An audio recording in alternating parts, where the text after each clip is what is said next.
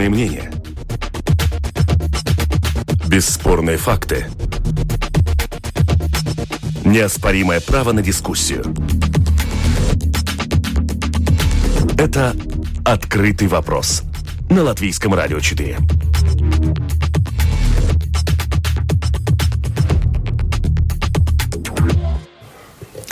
Добрый день всем тем, кто слушает Латвийское радио четыре.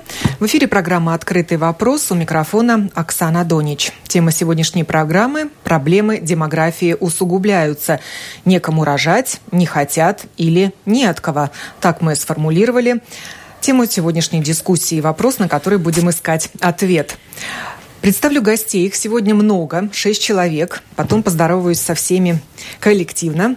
Дана Резница-Озола, депутат Сейма, многодетная мама. Здравствуйте. Линда Лепа, замдиректора Департамента политики семьи и детей Министерства благосостояния Латвии.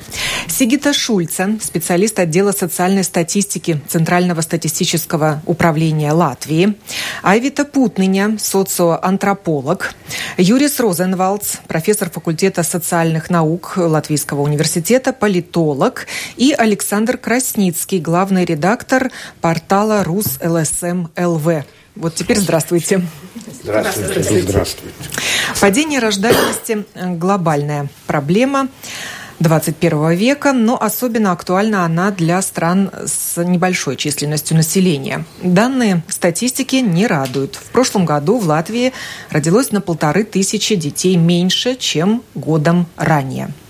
Статистика – это отражение реальности в графиках и цифрах. Может ли в этих кривых роста и падения рождаемости, о чем мы сегодня говорим, разобраться простой человек? Дадим слово представителю Центрального статистического управления. Здравствуйте. Да, конечно, цифры показывают довольно много из нашей повседневной жизни, показывает тенденции, показывает, как люди передвигаются, показывает, какие привычки, что меняется. И если смотреть, тогда в эти дни очень характерно, что люди становятся намного мобильнее, намного эм, готовые э, жить по-другому, жить в других странах, работать подольше, учиться подольше. И это отражается, конечно, на, на цифрах рождаемости, которая падает.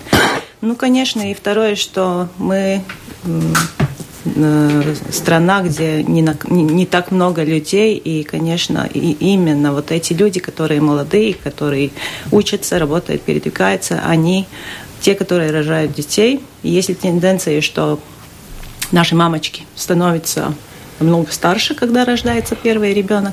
И если еще тенденция, что снижается число этих ну, молодых родителей, тогда мы можем сказать, что это понятно, что эти цифры показывают, что рождаемость падает, мы, мы становимся, становимся намного меньше.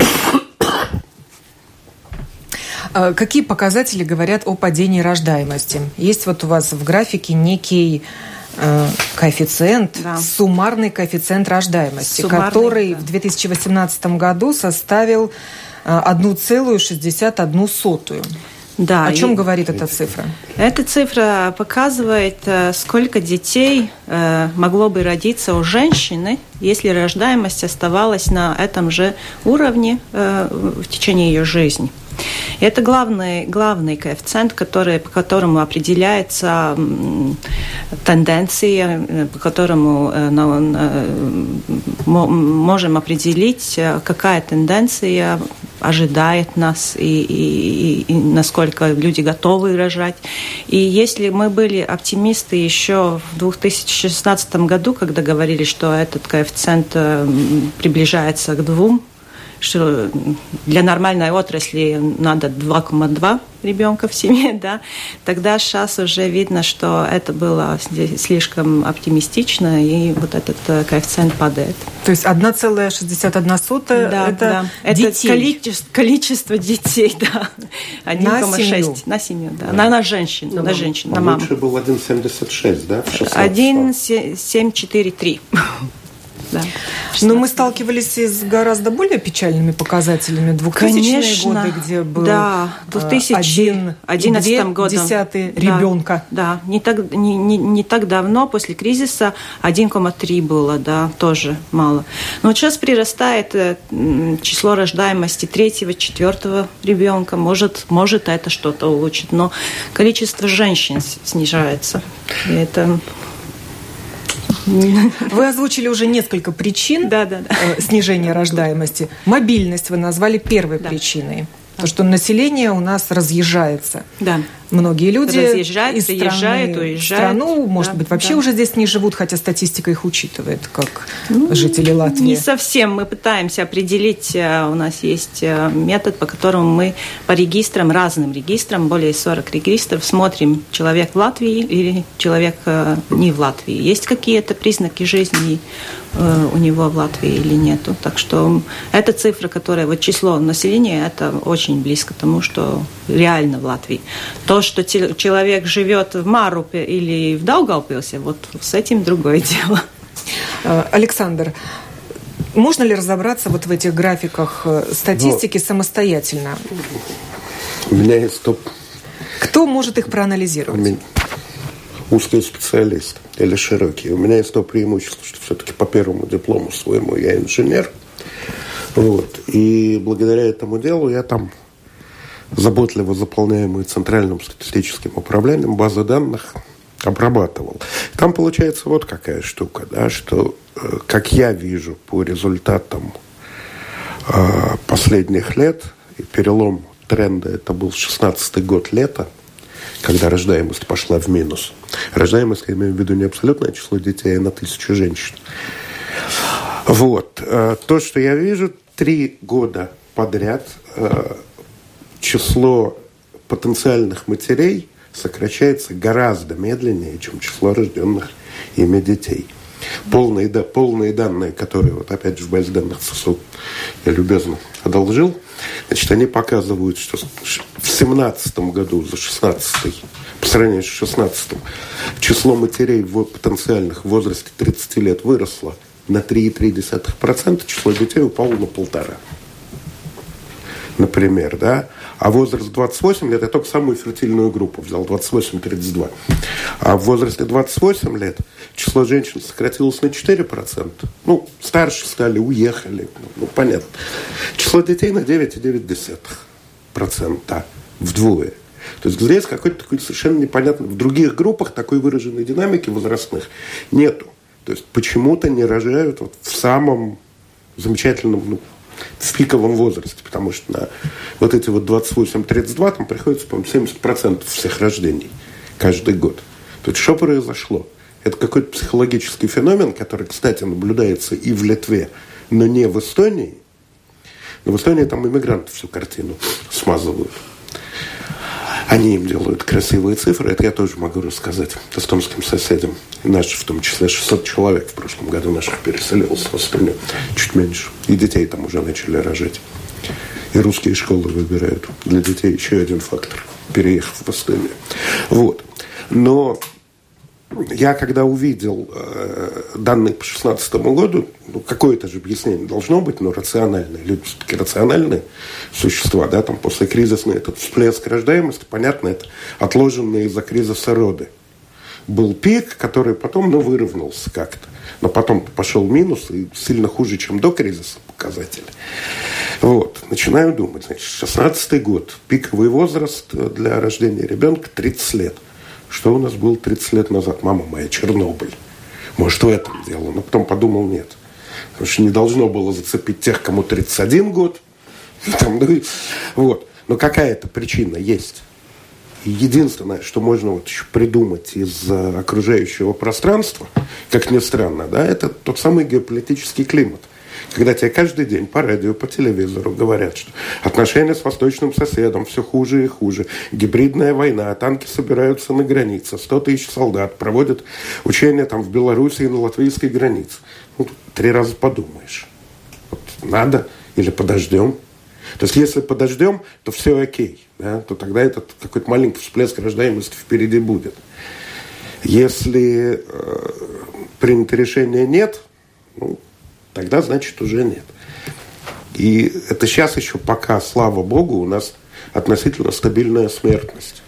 То есть самая крупная группа населения, это шестьдесят плюс, она только вот начинает уходить на пенсию, входить в этот самый возраст смерти, так называемый, средний, семьдесят четыре года. А что будет через десять лет, я не знаю. Там разрыв смертности и рождаемости и в три раза может быть. Потому что самая крупная группа населения, она останется, ну, самой старой, пора умирать. Никто не живет вечно, к сожалению. Может ли статистика подсказать, в чем причина падения рождаемости? Можно высказаться по очереди. Не знаю, можно ли угадать, но я, у меня четыре э, ребенка, и я всегда руководилась, да, руководилась законом, что если будет ребенок, будет и рубашка. Но то, что мне кажется очень важно, э, я частично согласна, что люди принимают решение о ребенке, когда э, чувствуют э, э, стабильность и безопасность, то есть за будущее. Даже если у тебя большая зарплата сегодня, вопрос, веришь, веришь ты в том, будет ли такая же ситуация завтра. Еще один фактор, я думаю, что в Латвии, может, это тоже одна из причин, очень многие семьи должны э, заботиться и о своих родителях. И если они уже стареют, и у них не такое хорошее здоровье, то молодая пара все-таки подумает, можем ли на данный момент позволить себе рожать ребенка, пока мы все-таки должны э, ну, как бы позаботиться о своих родителях. Чем хуже э, система здравоохранения, тем это является больше э, фактором. Ну, например, в моей семье, то есть мои родители уже ушли, и, но родители супруга самосостоятельные, мы об этом не должны думать. Они, наоборот, помогают, помогают да, даже нам. И еще один фактор в Латвии все-таки мы должны иметь в виду, что одна треть всех детей растут в неполных семьях, то есть с одним родителем. И, может, мама все-таки приняла решение родить ребенка, но на второго уже не, не, не пойдет, пока у, него, у нее не будет, ну, как бы помощи с другого человека. Да, я, наверное, училась смотреть на эти Айвита цифры. Путня, да, социоантрополог. Да, в университете. И я думаю, что это ошибочно смотреть только на латвийские цифры. Нам надо смотреть, наверное, на тенденции, ну, по крайней мере, в Европе в целом. И демографы, они называют то, что сейчас происходит в Латвии, большим периодом транзита демографического. Демографы, наверное, согласятся. И что, что, что, что случилось в Европе? Первое, это, это уже началось после ну, шестидесятых годов, семидесятых. Поднимается возраст, когда женщина рождает первого ребенка. И первые это скандинавские страны, и потом уже все остальные, они следуют этому, этой модели. И что случается в этой модели, что есть один период, когда этого ребенка они отложат, и тогда нет этих детей. И просто рождаемость падает. Но, как мы видим, скандинавские цифры показывают, что там довольно поздно женщина рождает ребенка, но рождаемость даже выше, чем было перед этим периодом перемен. Это значит, что это в тридцать лет женщины могут родить и больше детей. Второй фактор – это экономика. И мы видим, после Второй мировой войны женщины, они заходят в, в рынок труда. Они, и, и сейчас экономика просто требует женщин, чтобы они работали, потому что у нас недостаток трудовой силы. И если мы смотрим на политики Европы, почему вот эта рождаемость очень нам важна, это потому что нет кому работать. И женщины очень такой ну, важный ресурс, тогда уже и Лиссабонская стратегия, Европа двадцать двадцать, все эти документы думают, как поднимать рождаемость, как а, помогать семьям, чтобы больше детей было. А вторая перемена связано уже с личными отношениями. То, что меняется, меняется а, модель супружеских, супружеских отношений. И интересно, даже некоторые исследователи считают, что это даже более важная причина, чем экономическая. Потому что мы больше как-то смотрим на личную выгоду, более индивидуальный. Если отношения не работают, мы прекращаем их, начинаем новые, и семьи становятся и очень... И не торопимся заводить детей. Это тоже, потому что нестабильно. Есть контрацепция, мы можем это все планировать. И, и мы видим сейчас в Латвии, ну, когда люди, может быть, заключают брак, это когда уже они вместе, и уже второй ребенок пошел. Но эти перемены начались уже в советское время. Уже в восьмидесятых годах мы видим, что эта разница, но средний возраст, когда женщины выходят замуж первый раз, и рождение первого ребенка, эта разница уменьшивается. И в девяностых годах уже первый ребенок, а потом уже замуж.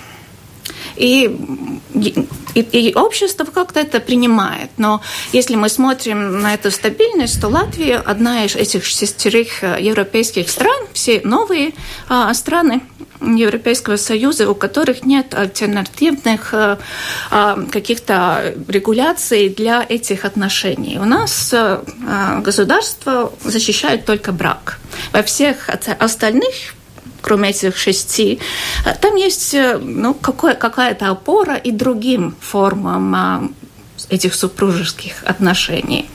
И вот это очень такая комплексная ситуация, даже, ну, как мы а, помогаем семьям. Мы видим, for example, у нас есть Голландия, там довольно, ну, такая, ну, мизерная сумма, если мы смотрим на скандинавские государство уделяется опоре семьи, но они эту свою рождаемость довольно высоко могут удерживать, потому что они все, все это деньги вложают, выложили на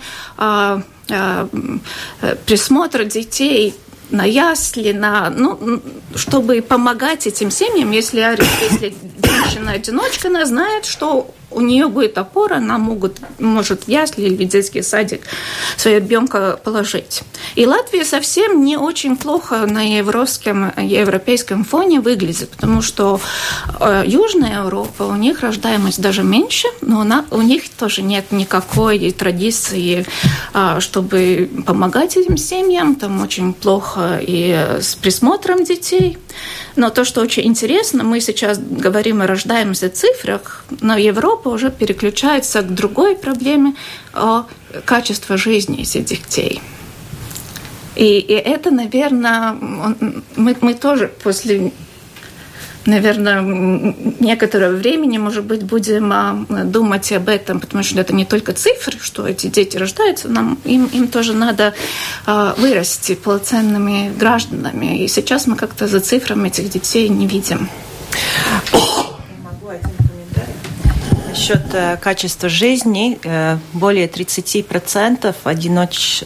матерей и одиночек живут под уровнем бедности. Бедности. На уровне бедности, да. Или ниже, да, этого уровня. Есть, есть данные, но это очень страшные данные. Да, и, и скандинавские страны, где эта рождаемость высокая, у них этот процент очень низкий, да, потому что очень им очень важно, чтобы это качество жизни детей, это, это, это далее, даже более важно, чем число этих рожденных.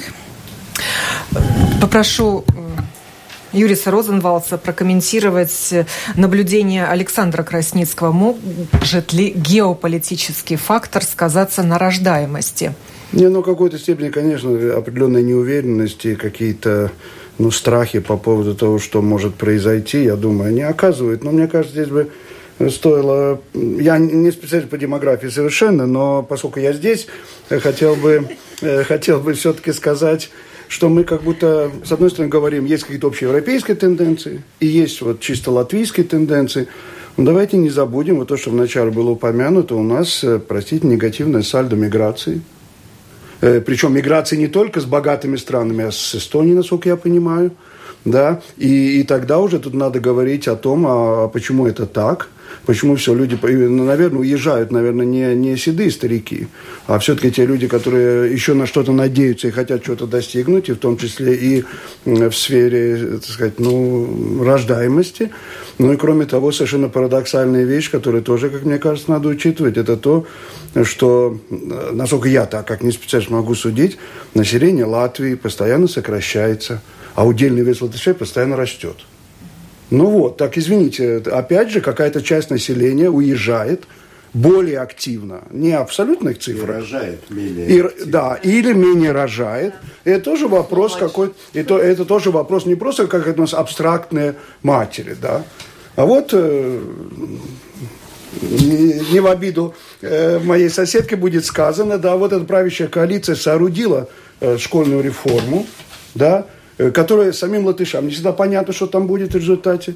А что касается русским, ну, русскоязычным, я имею в виду, которым совершенно непонятно, что будет. И я думаю, с точки зрения такой перспективы, наверное, люди тоже как-то... Это, я не думаю, главное, что определяет их семейную, там, сексуальную жизнь, деторождение. Но какой-то, знаете, как, как говорится в таких случаях, осадок остался. То есть политический да. фон, это, конечно, он вот, все-таки вот, весомый фактор. Фон оказывает, оказывает влияние. И, кроме того, то, что, вот я уже упомянул, школьная реформа, она, простите, ну, так, это не совсем корректно, недоделанная реформа. Потому что, а что мы будем иметь? Мы будем иметь два вида латышских школ на ближайшие десятилетия, да, одни такие кондовые настоящие, да, а другие такие, где Марья Ивановна, пока не уйдет совсем на пенсию, будет учить на ломаном латышском языке, да, а латышских учителей туда, да, родитель смотрит на это и говорит, ну, а как, где мой ребенок учиться будет, какие у него перспективы и так далее. Я не думаю, что это главное, что это все, что определяет совершенно вот так однозначно, но это создает какой-то, мне кажется,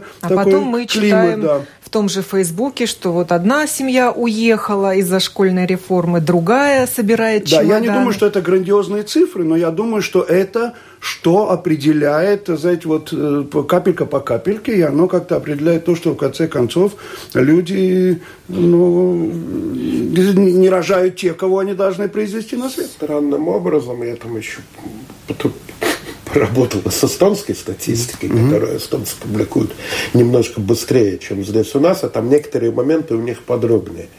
Две, они выправляют и демографическое сальдо, иммигранты у них довольно активно рожают. Mm-hmm. И они добились прироста населения за счет приема новых иммигрантов по советской модели. Mm-hmm. пятнадцать тысяч въехало, девять тысяч уехало. Mm-hmm. Проходной двор. Да? Но те, которые остаются, те рожают. И они отдают детей в русские школы. Mm-hmm. При, ос, две основных страны происхождения, три основных, Украина, Россия и Латвия. Mm-hmm. Новых иммигрантов в Эстонию по прошлому году. Ну, что касается России и Украины, это меня не очень волнует. А, а нам предстоит, Латвии, рано или поздно нам предстоит конкурировать за этих людей mm-hmm. с той же Эстонией. Потому что работать уже некому и рожать уже некому. Есть ли в ЦСУ данные о том, сколько детей рожают русскоязычные женщины и латышки? Да, мы посмотрели, и число рожден, рожденных на тысячу женщин в возрасте пятнадцать-сорок девять лет у латышей на один целых один - один целых два раза выше, чем среди нелатышей. Я не говорю о русских, но всех других национальностей. И вообще превышает общее количество в Латвии. Латышки рожают больше. Немножко отличается, если смотрим по возрастным группам, у латышей дети рождаются чуть позже. В возрасте двадцать-двадцать четыре лет рождаемость немножко ниже у латышей, чем у других национальностей. В возрастной группе тридцать-тридцать четыре года тогда... Латвийские женщины рожают больше, намного больше, чем другие национальности. Вопрос, почему? Они чувствуют себя увереннее в этой стране? У них лучшее экономическое положение? А, конечно, я не могу как будто анализировать, но я думаю, это совпадает вот с тенденцией. Кто может, кто может анализировать данные ну, статистики? Да, но я думаю, что один из факторов, что в такой возраст уже латышка получила работу нередко в публичном секторе, так как русскоговорящие не всегда могут получить там работу из-за а это нехватки языка. Полный пакет социальных гарантий. И стабильности. Можно уйти в декрет и получить хорошую мамочкину зарплату. Ну, я в свое время любезно у нашего ЦСУ я запрашивал данные, любезно их получил, это рождение у гражданок. Не у всех жителей, где и граждане России, и не гражданки, а гражданки Латвии, но латышки. И это русские. Отличие, возрастная группа двадцать пять тридцать пять. Данные за семнадцатый год. В среднем по всей группе отличие семь целых пять десятых процента в сторону латышек. Активнее. А в отдельные годы семнадцать процентов. И мы говорим о гражданках, которые школу заканчивали, уж точно в независимой Латвии. Ну, это восемьдесят второй девяносто третий годы рождения. Вот. И получается, что даже когда у людей одинаковые паспорты, вроде как там, все эти разговоры, ах, не граждане, вот плохо быть не гражданином, граждане, гражданки уже, все равно там вот что-то, что-то нащупывается. Такое. А, а это, кстати, вопрос, если говорить, очень важно, что вот в том контексте, о котором мы сейчас начали говорить, да, это вопрос вот такого чувства причастности, очень важное. Да.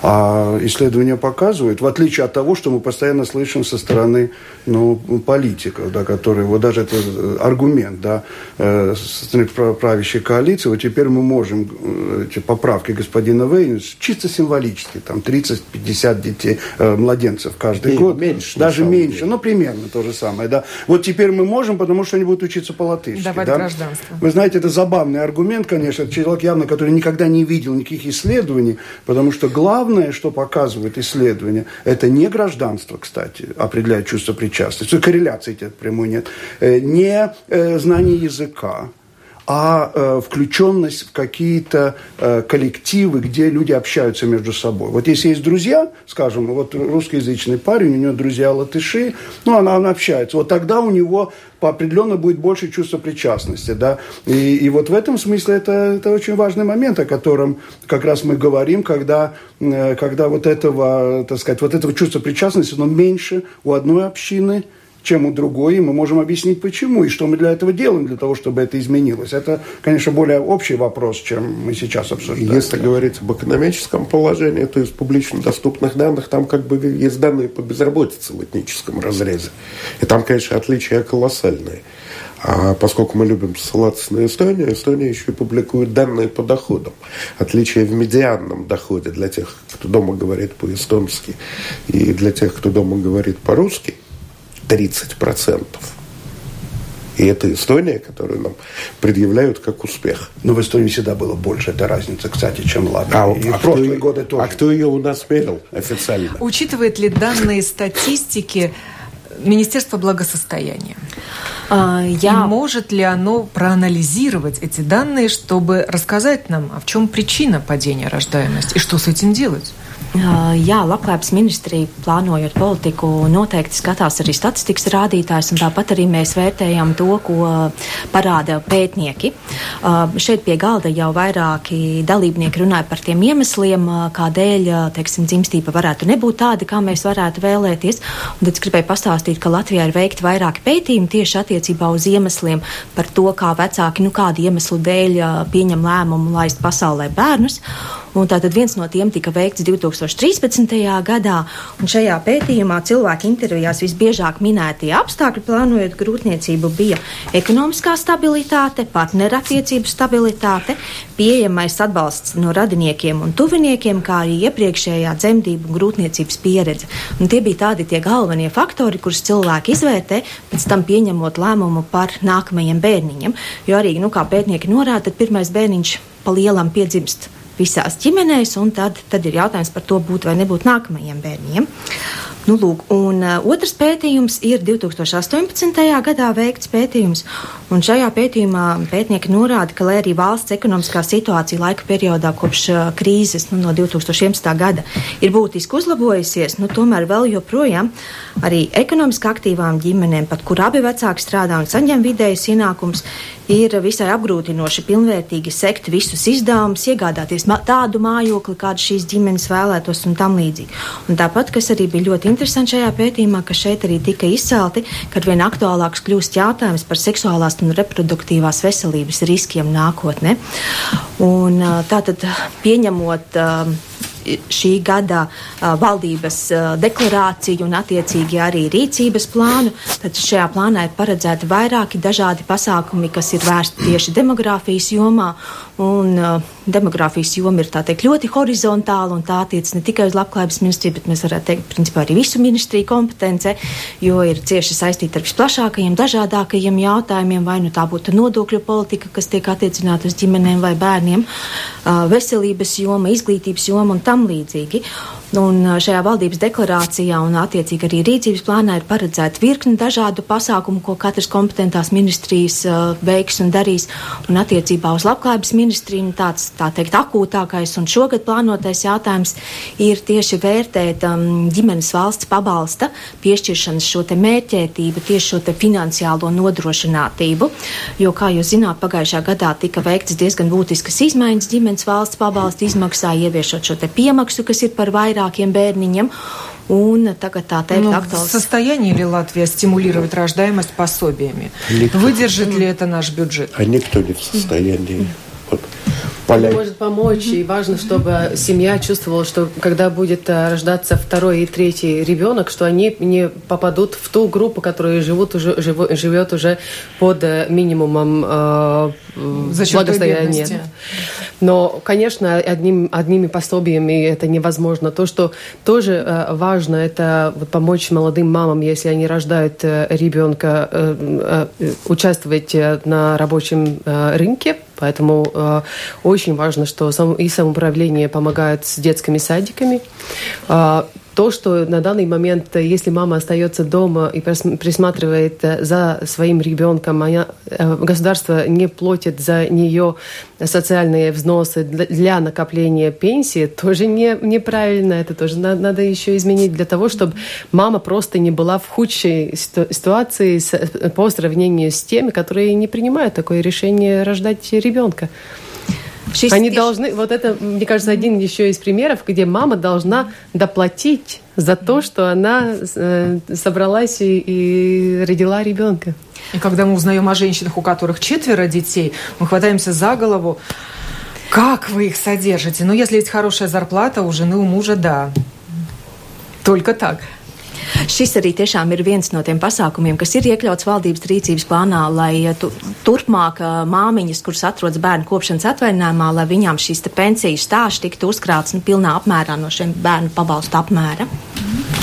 Я думаю, что эти пособия, которые вообще-то выплачиваются, когда ребенок рождается, но это дает очень такой краткосрочный эффект. И мы видим, что этот пик рождаемости в две тысячи одиннадцатом году он начался, когда государство начало уже ну, такую довольно политику, которая и сейчас продолжается. То, что случается, что те дети, которые могли рождаться, может быть, попозже, они родились тогда. И сейчас мы уже ну, как-то видим, что эта рождаемость падает. И чтобы эти пособия были эффективны, их надо все время поднимать. Но, наверное, как-то было бы лучше посмотреть на эти глубокие причины. Это то, как, как люди чувствуют себя здесь. И, и, и, наверное, это мы видим там, где большая рождаемость в Скандинавии, там и, там и большое гендерное неравенство.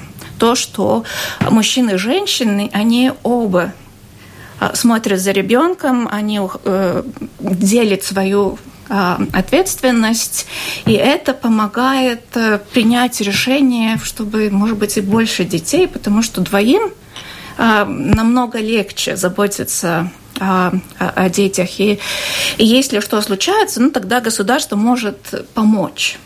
И второе, что этот ребенок живет, ну, не только эти, ну, два года. Смотрим, что, что, что дальше. Например, на, ну, сейчас уже среднее образование более-менее. У нас сейчас государство как-то помогает с этим. Но высшее образование, если смотреть на детей уже из многодетных семей, у них это практически недоступно, потому что государство оплачивает, может быть, ну, эту оплату за учебу, может быть, ну, половине этих молодых людей. А чтобы выжить на эти деньги, эти семьи должны как-то, ну, эти деньги откуда-то взять. И, наверное, это, это одна из этих печальных, как-то мы думаем очень краткосрочно. Мы, у нас нужны эти цифры, но мы не думаем, что этот ребенок, он, его надо содержать ну, до двадцати пяти шести лет, чтобы он мог включаться в этот ну, наш рынок труда, чтобы он смог какое-то качество жизни иметь. И я сама работала на фонде Латвийского университета, где молодые люди, они ну, могут получить стипендию, но очень ну, маленькая стипендия, несколько детей это может получить. И мы, мы видим, что это очень печаль, печально, что очень большое количество детей, у которых родители, например, там, занимаются обработкой земли, у них земля, государство, они не, не, не, не бедные, государство им пособий не дают, а кредиты они не могут, ну что им бедные. И этих детей нет...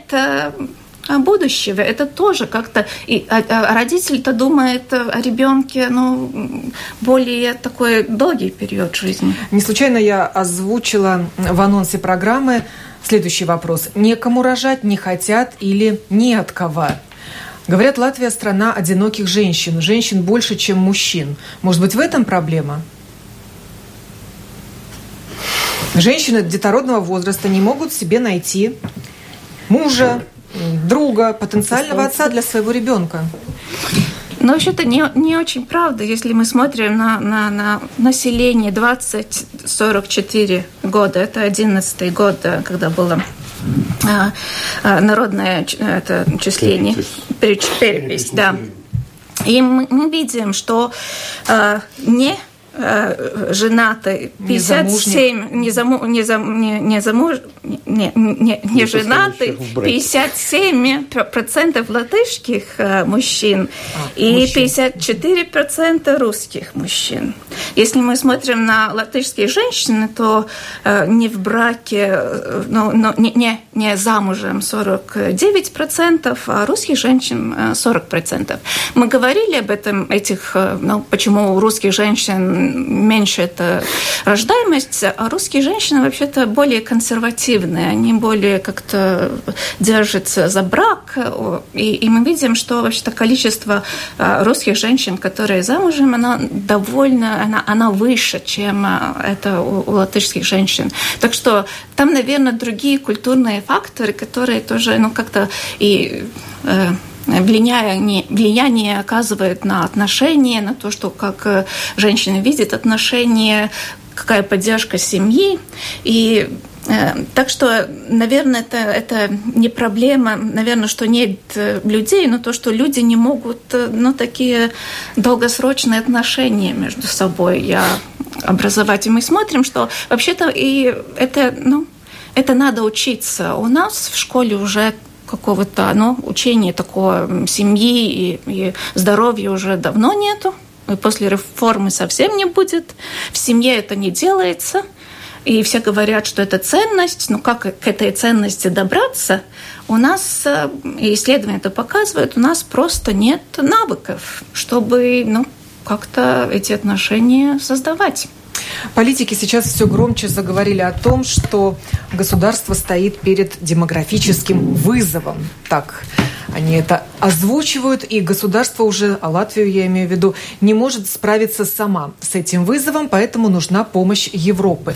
Может ли Европа нам помочь улучшить демографическую ситуацию и стимулировать рождаемость в Латвии? Мужчин прислать. Ну, Европа со своим примером не показывает правильный путь, так как Европа тоже стареет. Через десять лет средний возраст в Европейском Союзе будет сорок пять лет, и, и многие европейские страны опять-таки намерены повышать пенсионный возраст из-за того, что понимают, что некому будет содержать наших постарелых, постарелых людей.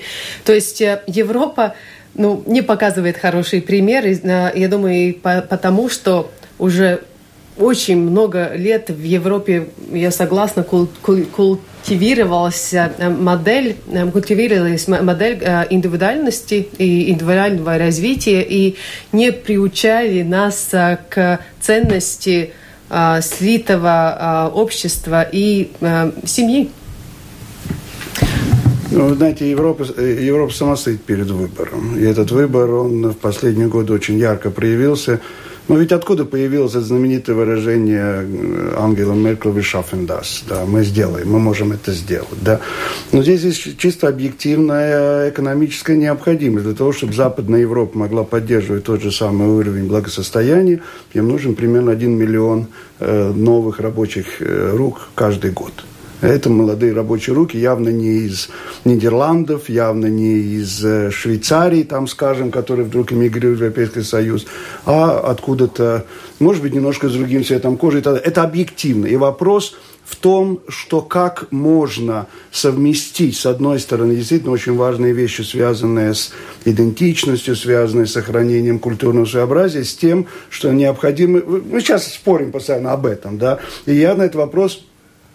необычайно в Латвии политизирован, да, то есть одни говорят, нет, никак, ни за что ни одного там туда не допустим, да, но есть какие-то объективные вещи, и, наверное, устроить из Латвии, да, из любой, там, из Эстонии, предположим, что эстонцы уже как-то по-другому решают вопрос, но устроить из Латвии, да, обнести колючей проволокой, и потом мы будем все такими идентичными, да, что все будем страшно радоваться этому, да, я думаю, что это большая проблема, и это и вся Европа должна решать, каким образом добиться того, чтобы Европа могла переварить вот этих, так сказать, эти новые рабочие руки, чтобы мы не превратились действительно, у нас не возникли гетто или не возникли какие-то, какие-то, ну, действительно люди, которые, в общем-то, для которых все это европейское чуждо совершенно, никогда не интегрируется, да, но вот это, это вызов.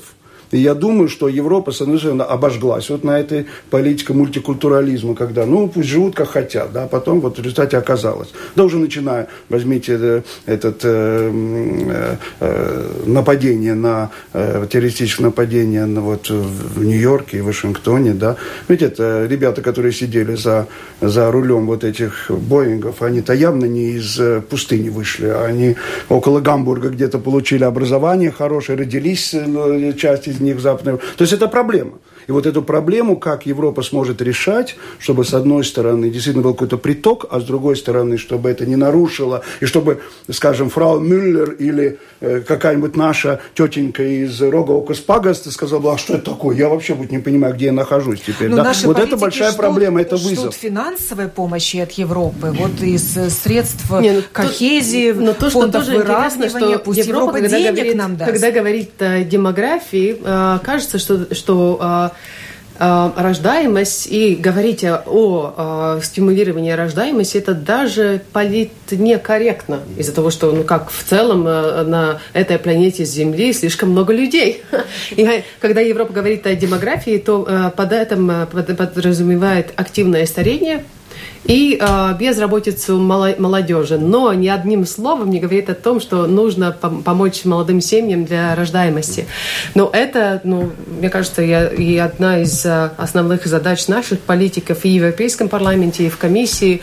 Э, но все-таки настаивать, что общая демограф- демографическая политика должна в Европе состояться не только в миграции, конечно, и способности, такая, способности, э, спо- способствования э, миграции, но и в рождаемости. Потому что в Европе уже тоже нет двух детей на семью, на даже женщину. Даже меньше, чем в Латвии. Если у нас... Пар, пара стран, три, три страны, где выше этот суммарный коэффициент рождаемости. Франция, мне кажется. И Ирландия. Да, Ирландия, да. А для того, чтобы общество себя воспроизводило, и нужно вот эти больше даже, чем два ребенка на семью. Ну, это нужно, но это на данный момент, я думаю, утопия для всей Европы.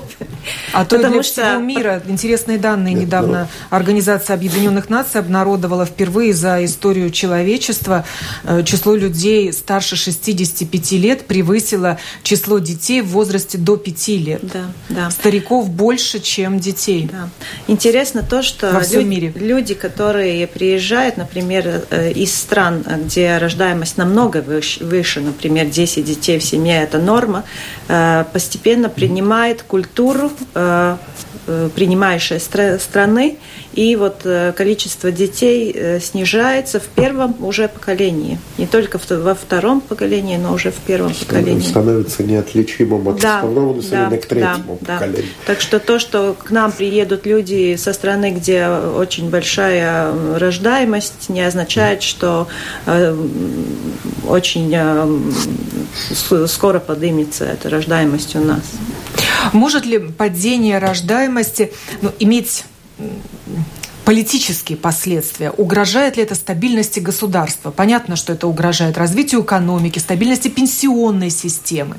Выживут ли страны с малым количеством населения? Не, ну давайте, я думаю, здесь это действительно это проблема, и так стратегическая проблема. Потому что, простите, кроме всего прочего, всего того, что мы назвали, есть еще такой процесс, как изменение климата. Да? И вполне возможно, в ближайшие какие-то десятилетия там вперед, может быть, мы это уже до этого не доживем, но это будет ситуация, когда, простите, ну, говорят, по крайней мере, те, кто так более пессимистически, что побережье Средиземного моря будет явно чуть, ну, таким, вроде как Сахара примерно такого, да? В таком случае, в ситуации, когда вот у нас там более шестьдесят тысяч квадратных километров а, а, у населения. То есть мы столкнемся и с, с каким-то давлением, наверное, в ближайшее какое-то время, это, так сказать, если смотреть в будущее, да, и это серьезная проблема. И кроме того, я думаю, для развития любой территории какое-то количество людей необходимо просто, да. То есть не может вся Латвия быть в Риге и вокруг, да, а все остальное, там это красивые пейзажи, да, и отдельные, так сказать, дачи где-нибудь. Там, место пустым не останется. Да. Ну да, и вот в этом проблема. То есть когда-нибудь мы можем столкнуться с тем, что это будет, будет проблемой и, и проблемой безопасности всего. То есть, и, наверное, я бы хотел вот добавить, что, по крайней мере, ну, действительно, извините, Европе в целом, но хотя бы, вот мы вначале говорили о Скандинавии, да, где все-таки уровень рождаемости другой. Но одна из причин, наверное, это тот уровень взаимного доверия. Вот это говорят, вот, скандинавская культура доверия. Когда задают совершенно элементарный вопрос. Вот во всех опросах таких есть так. Можете ли вы доверять другим людям? Да? То есть не вашим родственникам, не друзьям, а другим. Если в Скандинавии это в районе где-то там шестьдесят-семьдесят процентов как минимум, то у нас это двадцать пять процентов. Вот, вот вам и ответ, насколько люди чувствуют, вот, что они включены, и они могут доверять другим. А вот когда доверяешь другим, тогда это, наверное, влияет и на, и на рождаемость, в конце концов. Да, там одного ответа готового же тоже Конечно. Нету в Скандинавии. В той же Швеции двадцать семь, если не путаю, процентов населения это иммигранты из стран, из третьих стран, так называемые, в первом или втором поколении. И свою культуру рождения детей они привезли с собой и пока еще не потеряли. В третьем поколении потеряли. Ну, двадцать семь. Начали мы разговор с Центрального статистического управления, и закончить я хочу тоже э, вашим словом. Для кого работает ЦСУ?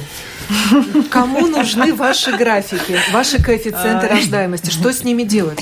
В принципе, мы очень рады, когда э, любой из латышских жителей, да, спрашивает данные, Те, те данные, которые нужны ему. Если мы можем, мы выполняем. Конечно, если это очень сложно для нас, тогда мы можем за это, конечно, деньги спросить. Но, в принципе, ну, главный потребитель, конечно, самоуправление. Главный потребитель у нас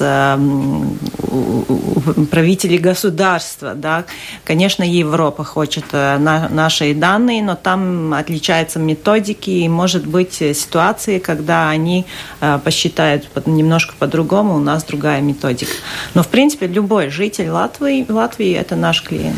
Да, и хотелось бы, чтобы политики больше обращали важно, внимание важно, чтобы видели, на эти и реагировали. Данные, да, и выработали политику да. все-таки вообще решения это не нравится, иногда не нравится демографии. Дана Резница-Озола, депутат Сейма, многодетная мама, Линда Лепа, замдиректора департамента политики семьи и детей Министерства благосостояния, Сигита Шульца, ЦСУ, Айвита Путня, социоантрополог, Александр Красницкий, Рус ЛСМ ЛВ, главный редактор, Юрис Розенвалдс, политолог, профессор факультета социальных наук Латвийского университета участвовали в этой дискуссии, где мы обсуждали усугубление проблем демографии.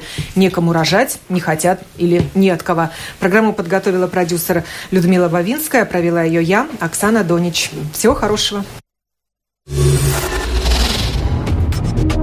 Это «Открытый вопрос» на Латвийском радио четыре.